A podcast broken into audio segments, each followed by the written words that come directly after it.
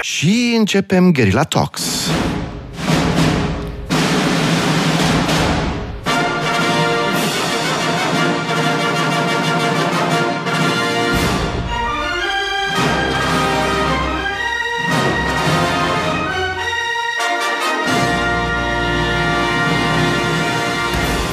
Și 12 minute. Uh, acum, când o ți asculta pe podcast cu siguranță alte ore, dacă e tot 9 și 12 vă iubește, bună dimineața, Simona Herb.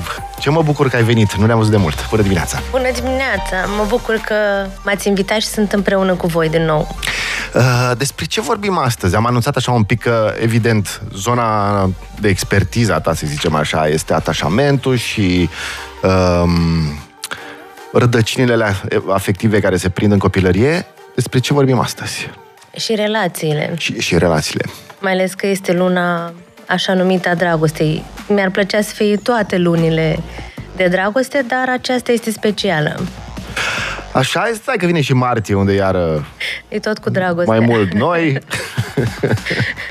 ok. Uh, după ce vorbim, adică spre sfârșitul uh, emisiunii, o să-ți povestesc că am fost în Israel la un centru MIFNET de refacerea atașamentului la copii foarte mici, pre, adică uh, 2 ani, ceva de genul. Mm-hmm. Și este wow ce am văzut acolo. Îți povestesc la sfârșit. Uh, în primul rând, cum îți mai merge? Bine, mulțumesc. Avem uh, treabă cu relațiile de cuplu uh, și observ și din nou spun asta mereu cu speranță că din ce în ce mai multă lume își dă seama că a merge la psiholog, la psihoterapeut, mm. este ca și cum ne facem uh, anual un control medical. E de bun simț. Nu înseamnă că suntem nici nebuni, nici bolnavi. Și asta mă bucură mult pentru că e o chestiune de sănătate. Cum s-a simțit pandemia la tine?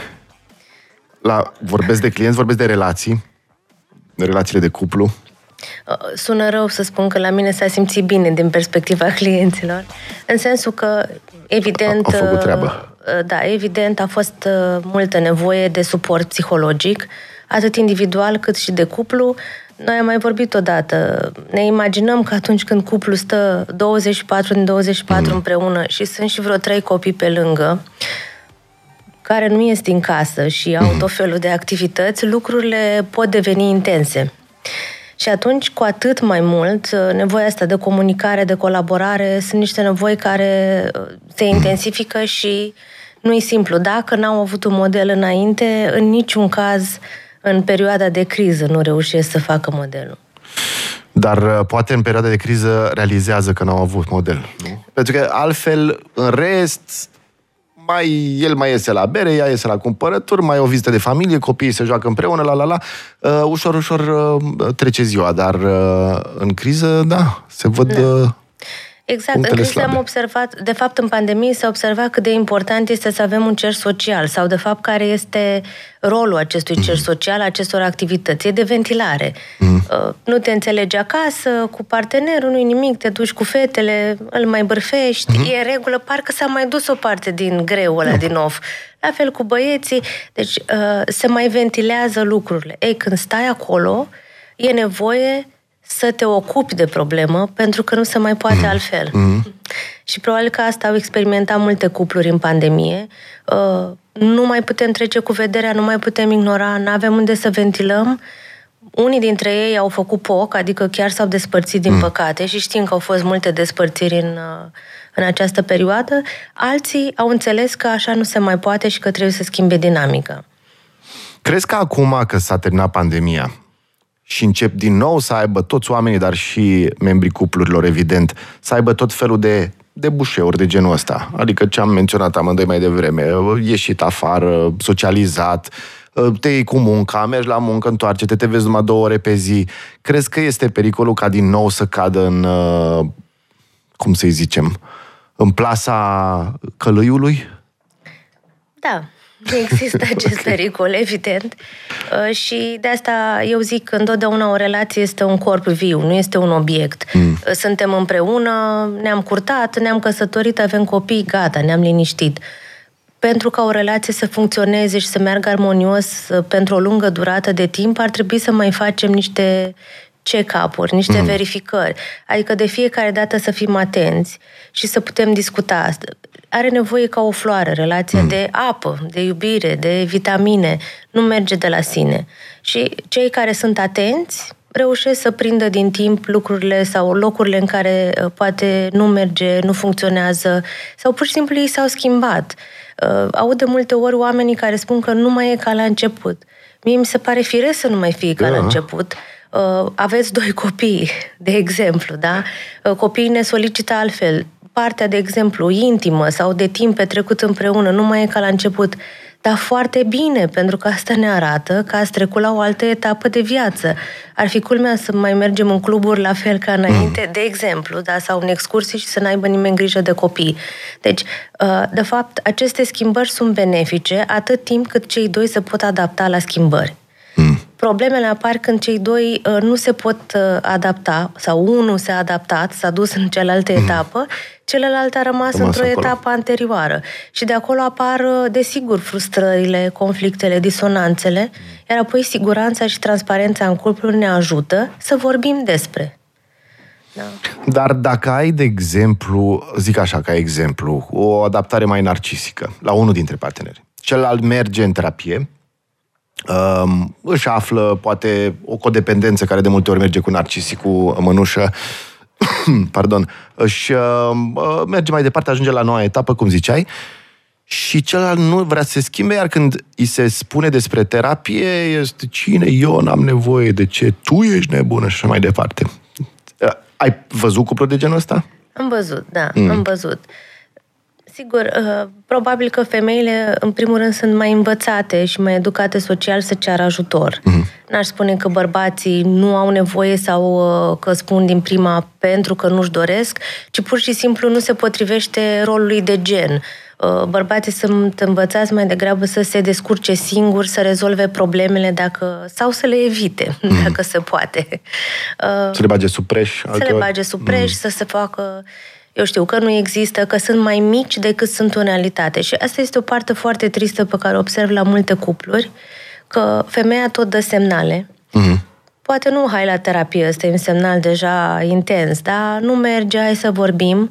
Uh, și bărbatul, cu bune intenții, tot încearcă, pentru că asta este metoda lui de a gestiona problemele, să uh, amâne, mm. să evite, să diminueze, cam dar suntem bine, hai, fi și tu mai zâmbitoare, etc.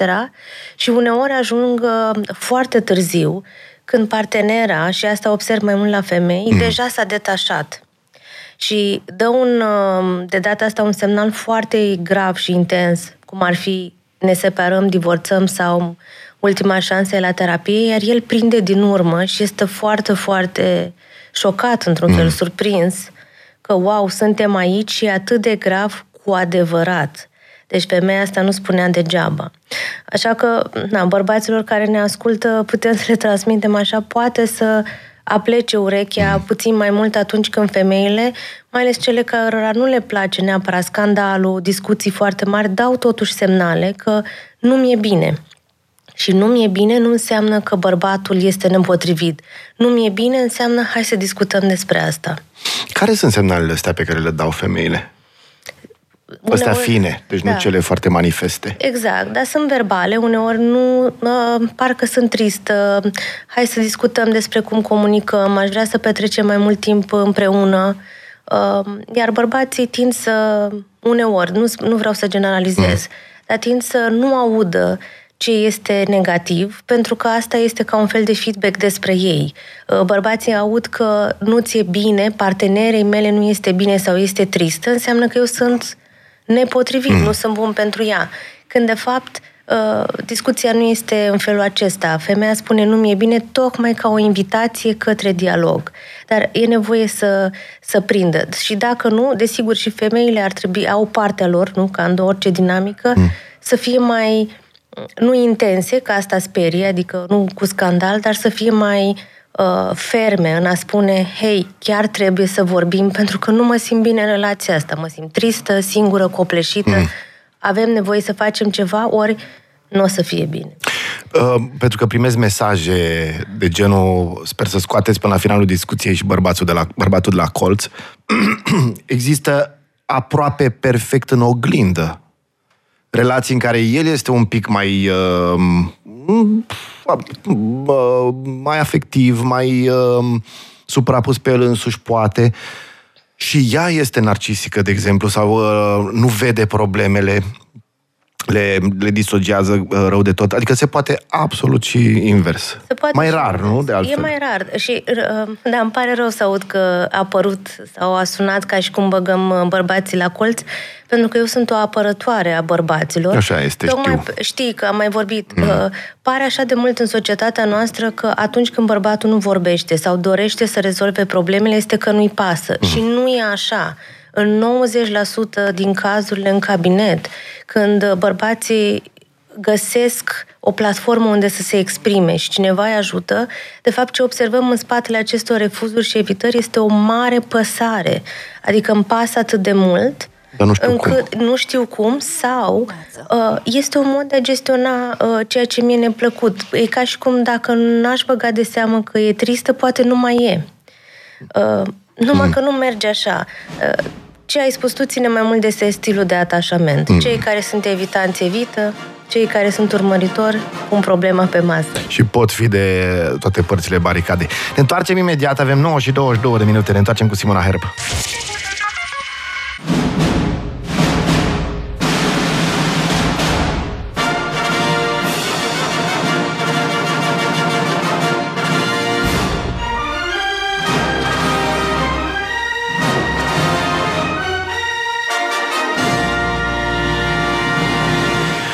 Bang, bună dimineața, 9 și 26 de minute, suntem cu Simona Herb în studio, uh, psihoterapeut și psiholog și vorbim astăzi despre relațiile de cuplu, care la noi în România, vai, da, e o problemă. Sunt mai aiurea, n-am avut educație de cuplu față de alte țări, să zicem, uh, mai civilizate.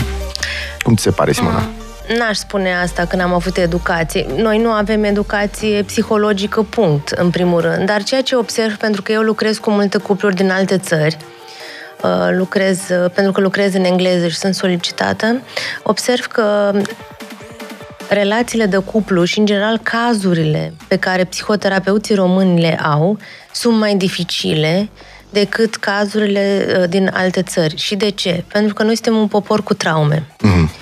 Uh, suntem cu traume transgeneraționale, în fine, de nație, etc., dar suntem cu traume de acasă, da, din familie, unde nu a existat blândețe, nu a existat uh, conceptul decât acum foarte Uh, de curând de parenting cu atașament. Asprime aia de la țară. Care... Asprime, da. Uh, pentru că așa au fost timpurile. Din nou, noi uh, trebuie să înțelegem că trauma sau asprimea nu apar prin elecție, da? nu alegem să ne simțim mm. într-un fel și să fim duri. Cei puternici și duri devin în felul acesta pentru că nu au avut altceva de ales nu pentru că și-au dorit din tot ce pot să aleg să fiu, vreau să fiu blând sau vreau să fiu agresiv, mm. am să fiu agresiv. Nu, nu este o alegere.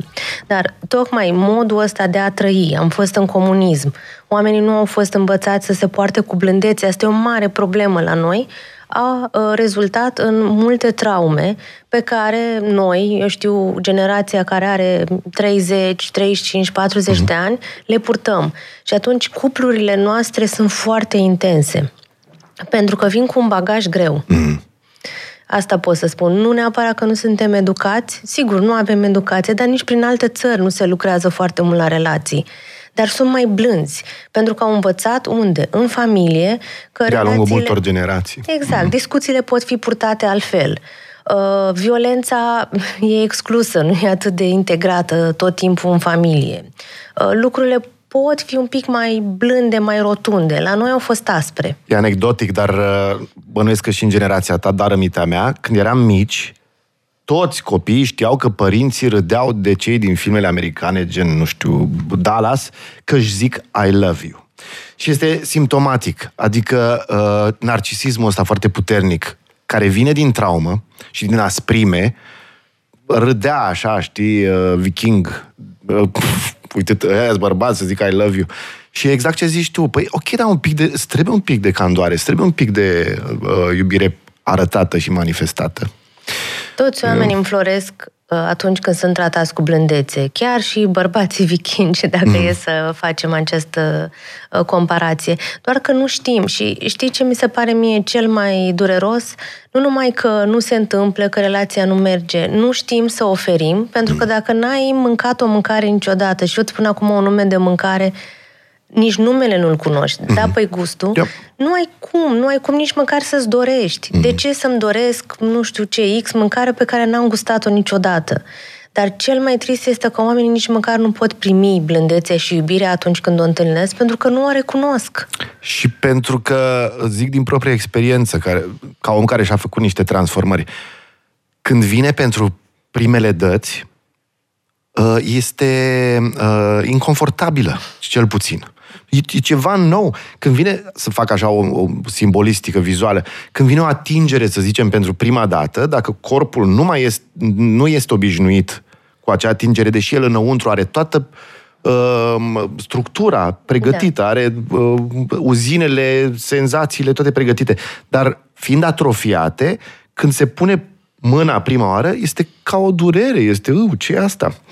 Și atunci, da, e foarte greu și trebuie să o iei ușurel. Trebuie să iei ușurel, da.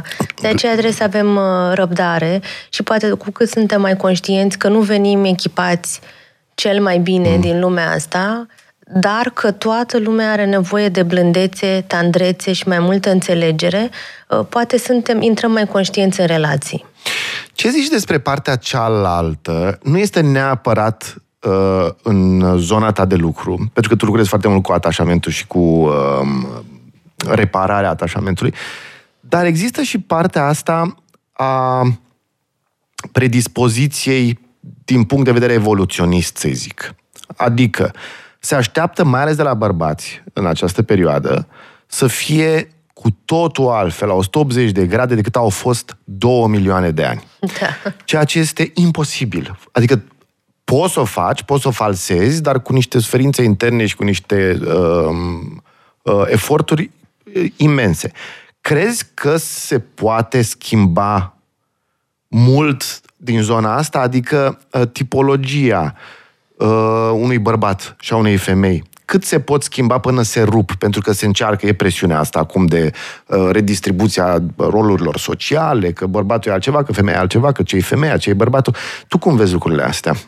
Eu am să îți spun din perspectiva atașamentului din nou, și anume, Uh, noi venim cu un atașament și sigur nu venim pe lume, ci se creează în relații. Sigur că și atașamentul este foarte mult modelat de societate. Am spus, nu? Dacă băiețeilor li se spune continuu trebuie să fii într-un fel, trebuie să fii într-un fel și de obicei calm, cu sânge rece, mm. să rezolvi, să fii puternic, capul familiei, desigur că asta se preia și se va transforma într-o uh, uh, evitarea emoțiilor și mm. mersul în uh, contact cu rezolvarea de probleme, cogniția, rațiune, etc. În momentul în care ajungi ca adult și ți se cere cu totul și cu totul altceva, este foarte confuz, evident, nu? În ajuns adult în uh, relație, partenera își cere, vreau să fii tandru, uh, îmi doresc să plângi, să intri mm. în contact cu emoțiile. Ups, păi stai un pic, că parcă vreo 20 de ani sau 30 mi s-a cerut să fiu cap de familie, dur, puternic, mm. să aduc bani acasă, etc. Deci, odată este partea asta care este foarte confuzională pentru bărbați. Acum, de ce li s-a cerut bărbaților toate aceste lucruri? Pentru că nu e întâmplător, nu? Evoluționist. Era nevoie. Era nevoie. Da, am spus puțin mai devreme, nimeni nu dorește prin alegere să fie puternic și dur, ci se transformă pentru că nu are altă alegere. Mm. Și atunci da, când uh, bărbații mergeau la război, etc., etc., trebuiau să fie într-un fel. Ca să fii la război trebuie să te detașezi de emoții. Pentru că dacă stai în contact cu toate pierderile, cu frica îngrozitoare care este pe un front te de război, da. nu te mai miști sau pur și simplu creierul o să spliteze, o să se întâmple ceva îngrozitor. Deci, acestea au fost niște lucruri de care era nevoie. Acum nu mai e atât de multă nevoie. Bărbații nu se mai duc în pădure să vâneze mâncare, uh, nu mai vin uh, triburile cotropitoare, mm. deși Iată, că mai vin.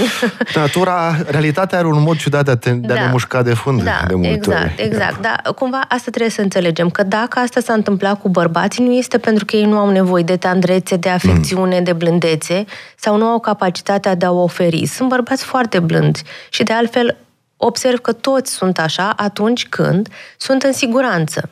Dar e adevărat că lumea externă exercită o presiune, mai ales afară, adică mhm, atunci mm, când mergi la lucru, la servici, dacă mai ești cadru militar sau altceva, cu atât mai mult, uh, exercită această presiune de a fi puternic.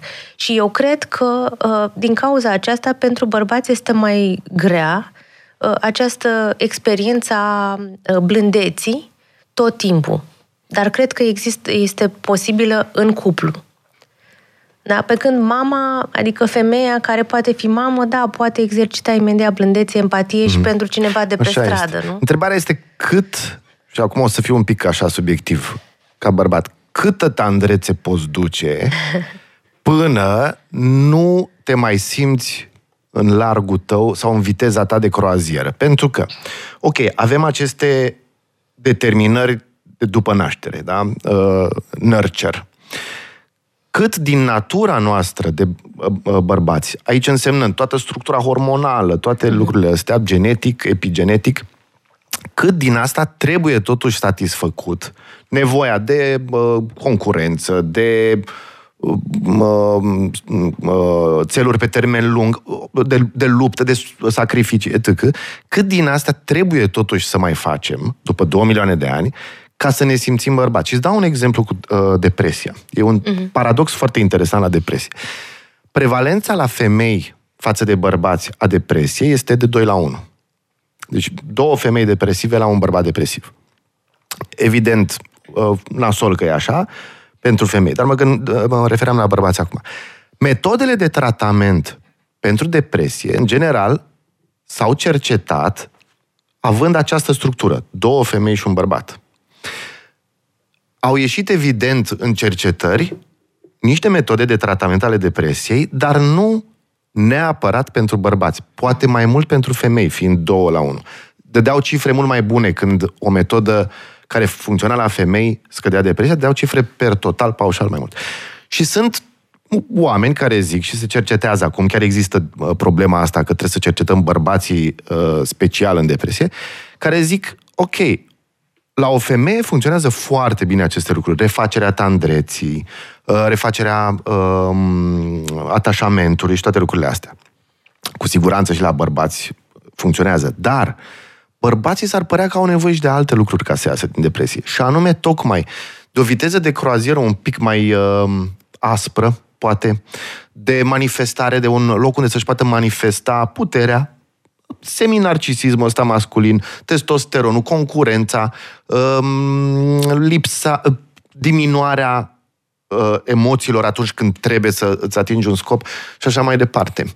Și mă gândesc că totuși, să știi că la bărbați se simte când au o viață prea bună, prea candidă, prea drăguță, prea afectoasă, mm, ceva nu le... Nu-i totul acolo terminat. Nu-i totul la locul lui, știi?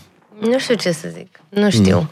Mm. Eu cred în umanitate și că ființele umane sunt, și nu numai ființele umane, mamiferele, mm. au un sistem de atașament, deci noi toți avem nevoie de căldură, de iubire, de tandrețe, dar nu numai asta înseamnă atașamentul. Există și nevoia de valorizare, de respect, mm de acceptare aș spune că, într-adevăr, bărbații au prioritar alte nevoi. Nevoia de putere. Nevoia de putere, de da. uh, uh, stabilitate, de, de uh, funcție socială, de exemplu. Și pe care și femeile, de fapt, o apreciază, dacă ne luăm după cifre. Sigur. Banii. E o treabă.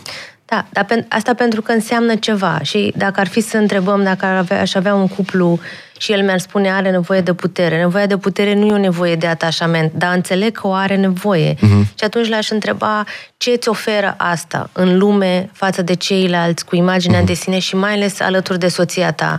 Și de obicei, ceea ce știu eu din uh, discuțiile de genul acesta este că îmi oferă respect, acceptare, apreciere. Acestea sunt niște nevoi mai importante pentru bărbați decât pentru femei. Femeile având nevoile de siguranță, de iubire, mm. de a fi uh, special în viața celuilalt. Și atunci, da, trebuie să avem... Uh, Singura specială. Singura și unică. Și da. specială, forever. Uh, deci trebuie să avem în vedere, sigur, aceste mm. lucruri și de altfel în, în terapie, cel puțin când uh, facem, întrebăm ce ai tu nevoie. Mm. Nu, nu punem un șablon. Nu punem un șablon. Domnule, ești bărbat, trebuie să ai mm. nevoie de... Nu, ce ai tu nevoie? Ce simți că lipsește? Cum ar fi viața ta atunci când ai considera că e destul de bună? Poate nu fericită, că e un... Pentru mine e un cuvânt mare. pentru nefericiți. Exact, e un cuvânt mare. Dar cum ar fi când ai considera e destul okay. de bună, mi-e bine? Ne întoarcem imediat cu Simona Herb, 9 și 39.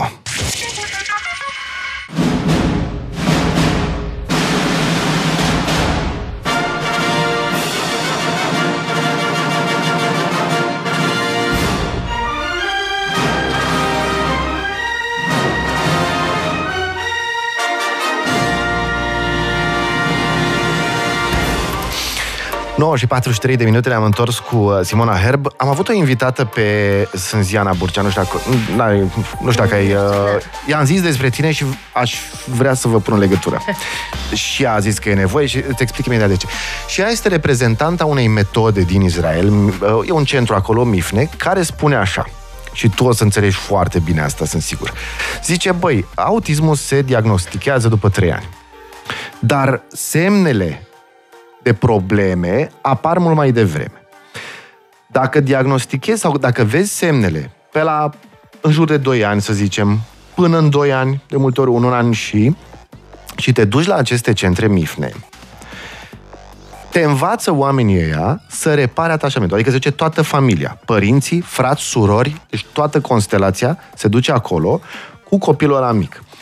Și reface, înveți să refaci atașamentul, să te joci, să îți, uh, să-ți armonizezi viteza tu ca părinte cu viteza copilului. Te filmează și te vezi după aceea și uh, oamenii își dau ei seama. Păi, dar eu sunt foarte grăbit, mm-hmm. copilul mi-a arătat ceva și am trecut peste și așa mai departe. Și vezi copii, când am fost acolo, în uh, Roșpina, era un copil de un an și ceva luni, un an și patru luni, ceva de genul, băiat, apropo de cât de important este și pentru băieți, că nu vreau să înțeleagă că n-ar fi important. Și care venise? Am vorbit cu mama lui și am întrebat-o, zic, dar de ce ați venit? Și a zis, nu ne mai privea în ochi, primele semne, nu? La autism. Uh, nu mai privește în ochi, uh, nu plânge, nu râde, adică niște semne de genul ăsta. Și am venit aici. Era a doua zi și de unde începuseră, deja copilul zâmbea, râdea, făcea legături. După aia mi-au arătat niște filme copii, Simona, la uh, un an și două luni, ceva de genul, o fată, de exemplu, avea atrofiere musculară. Deci o țineau în brațe și ziceai mm-hmm. că din pozele uh, cu Africa de acum 20 de ani. Deci îi cădeau mâinile, brațele, nu privea fix nicăieri, adică era atrofiată. Un medic probabil normal sau obișnuit ar fi zis, da, nu știm ce problemă este, o fi sindromul BBVV, nu știu ce. Au venit la centru Mifne, au luat-o, am văzut filmarea. Întâi a făcut, uh, a reușit să facă atașamentul cu îngrijitoarele de acolo, cu asistentele care știu uh-huh. foarte bine ce e de făcut. Părinții au văzut ce au făcut asistentele, au început și ei, au, și am văzut-o pe fetiță după aia la ziua ei la 3 ani și după aia la 18 ani în haină militară, perfect, normal și așa mai departe. Și am văzut cum se reface aveau camere de asta ca la poliție cu oglindă din aia și puteai să te uiți să vezi cum lucrează. Și am stat mult acolo și m-am uitat. Doamne, este incredibil și cât de simplu e de fapt să faci legătura de atașament, doar că trebuie să învețe cineva, știi? E wow. E wow, da, e wow, pentru că ne vorbește de faptul că e simplu să putem chiar să ne luptăm cu anumite boli care par că sunt un diagnostic de care nu da. pot scăpa. Dar nu e așa și noi știm. Sunt exemple și la noi în societate de copii autiști care au fost îngrijiți foarte bine și sunt funcționali. Mm-hmm. Pentru că, din nou, vorbim nu despre fericire, ci despre destul de sănătos, destul de funcțional ca să pot să trăiesc în mm-hmm. lumea asta simplu spui, spunem noi acum, în sensul că nu sunt niște metode, niște instrumente, etc. Dar atât de complicat dacă nu știi cum să o faci. Da. da. Uh, da. Și nu e interesant, deci, uh, prin atașament poți vindeca uh, boli sau poți să faci față mai ușor, pentru că aceste diagnostice sunt foarte dureroase și șocante pentru părinți și uneori, fără să-și dea seama, se retrag față de copii. Ei devin reci pentru că le este teamă, e ca și cum e o imagine exact. a cuiva pe care ei nu și-au... Nu asta a fost fantezia lor despre copilul lor. E foarte dificil să faci relația și să-l iubești la fel, dar în același timp să te comporți altfel, pentru că el are alte nevoi, cu copilul pe care tu l-ai purtat în fantezia ta și nu mai așa. Doar o scurtă paranteză fac pentru că îmi povestea doamna Hana, care a inventat metoda, uh, doamna doctor de acolo, că exact, exact ce spui tu se întâmplă. Adică, părinții văd ceva neregulă un pic, pentru că se poate copilul să aibă și de multe ori are predispoziții genetice. Da. Uh, văd că e ceva ciudat la copil, se sperie, nu neapărat conștient, inconștient și uh, încep să fie anxioși și nu mai știu cum să facă și evită problema și nu stau foarte mult cu copilul. Uite că și este un cer vicios care duce la distrugerea atașamentului. De ce m-am bucurat eu când am văzut? Pentru că exact munca pe care o facem în cabinetul terapeutic, de a repara, de fapt, acel moment, am văzut-o atunci, în acel moment și am văzut ce trebuie făcut cumva. Și, din păcate, după 2 ani și ceva, se pare că se închide o fereastră, neurologic vorbind. Adică da. toate legăturile alea nu se mai fac atât de ușor. Dar ce ziceai tu, se pot totuși face. Se pot face, că mm. de asta vin oameni în terapie și la vârsta adultă. Deci asta este uh, vestea sau speranța pe care vreau să o avem toți. Noi putem să refacem atașamentul într-un mod mai securizat. Nu există un punct pe hartă, atașamentul securizat. Un pic mai securizat. Mm. Pentru că scopul e mereu să ne trăim viața din plin, Uh, atât cât ne permite anumite uh, condiționări fizice, fiziologice, geografice, etc. Mm-hmm. Ai zis că ai făcut un instrument uh, online pe care cuplurile pot intra să da, să se evalueze? sau? Să, nu să se evalueze, ci chiar să înceapă reconectarea. Îmi zici adresa un pic? Uh, da, se numește Ține-mă strâns în brațe, dar el este pe e-learning, learning, Ține-mă strâns în brațe, dar ar trebui să găsim, da. E și carte, Ține-mă strâns în brațe? Este cartea lui Sue Johnson, uh, Ține-mă strâns în brațe, care are această metodă. Um, și am creat pentru cuplurile în română, cuplurile românești, pentru că simt nevoia de un instrument în mhm. românește. Toată lumea spune, da, bine, frumos, dar e pentru americani. uh, și acest, uh, acest program este pur și simplu fiecare capitol explicat de mine foarte pe scurt. Sunt niște exerciții practice pe care oamenii le pot face acasă în intimitatea lor atunci când au chef. În cuplu. În cuplu. Uh-huh. Și apoi chiar pot vedea un cuplu real cu care eu lucrez făcând aceste exerciții. Cât de tare! Da, da, adică e pe bune, oamenii chiar lucrează și dacă nu-mi dau seama, adică cum să spun atunci când tu țipi la mine, eu mă simt într-un fel, o să vadă cum fac celelalte, mm. adică un cuplu real cu care eu am lucrat. Și uh, sper deci, să... Nu o găsesc. Ține-mă strâns în brațe, apare cartea foarte des. Și după aia e-learning ai zis? Sau? Da, da, uite-te pe efthub.ro efthub.ro okay. Și acolo ar trebui să apară uh, cumva să poți să dai link. Uh... Așa, ce, așa, ca să despre... O cauți și zic. Ok. Da, sperăm să fie un instrument pentru cuplurile care au senzația că lucrurile astea se întâmplă doar în alte țări, dar de fapt se întâmplă peste tot și limba atașamentului este una singură, dar ajută mult să auzi în română. Și, mm-hmm. cum spuneam puțin mai devreme, da, cuplurile noastre au o cazuistică un pic mai intensă și oamenii în sfârșit se cumva rezonează cu a, ăștia nu-și spun chiar așa, numai te iubești și știu că ți-e greu și... Pentru că asta nu, e, nu rezonează cu noi da, în cultura da, românească. Da. Ei chiar se ceartă și spun, ok, mi-e drag de tine. Adică parcă vorbesc pe limba ah, mea, okay. restul prea dulce, tocmai ce vorbeam, prea blând, prea tandru, parcă nu rezonează cu mm-hmm. ce, cum suntem noi obișnuiți. Mm-hmm. Și mhm. pe, într-un fel așa este. Noi nu mai suntem acolo. Mai o da, Se întâmplă, ce să faci? Dar cum să nu fie jurături? Dar na, atașamentul are o singură limbă pe care o și știm. Yep. Uh, gata, am găsit. Deci pe fthub.ro ifthub, fthub.ro este chiar sus pe bară No Learning. Scrie și acolo da. este cine mă strâns în brațe, program pentru reconectare în cuplu. Ok. Foarte nice. Păi îți mulțumim foarte mult, Simona, totdeauna ai prea scurtă emisiunea. Sunt multe de povestit. Sunt multe de povestit. Eu îți mulțumesc și doar pentru că e uh, luna aceasta a iubirii, eu tot ce vreau să transmit tuturor este că mai un pic mai multă blândețe nu strică nimănui și n-a n-a stricat pe nimeni mm. și sigur, această lună ne aduce aminte că să fim un pic mai buni și mai blânzi, așa, mai blânduți. Mm.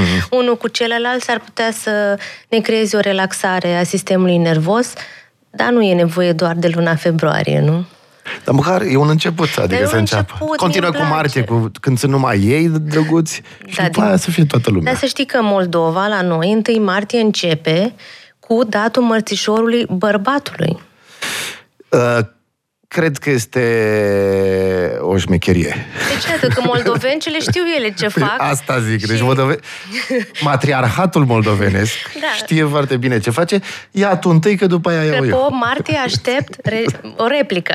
Exact. Mulțumesc. Uh, mulțumim foarte mult, Simona. Uh, ultima întrebare, că mai avem un minut timp. Crezi că pentru că avem aceste caracteristici românești, crezi că, sau tu lucrezi și cu lucruri mai adânci, gen constelații sau așa, ca să vezi un pic transgeneraționalele astea cum... Sigur, sigur. EFT, ceea ce fac eu, um, are rădăcini sistemică și mm. trebuie să vedem tot sistemul. Da, da. Nu merge. Fără cultură, deci spațiu cultural și fără sistem nu funcționează. Mm. Nu putem să ne prefacem că nu suntem dintr-o cultură. Poate data viitoare, când vii, vorbim despre cultură. Și da. ce ar putea fi făcut la nivel structural, guvernamental, când nu sunt foarte ah. atenți, credem, am vorbit cu mulți oameni. Cred și cu Daniel David în pandemie. Nu interesează uh-huh. de psihologie. Cred că totul este... Um, mă rog, să nu Bine. scot cuvinte prea urâte. Mulțumim foarte mult, Simona. 9.54 de minute.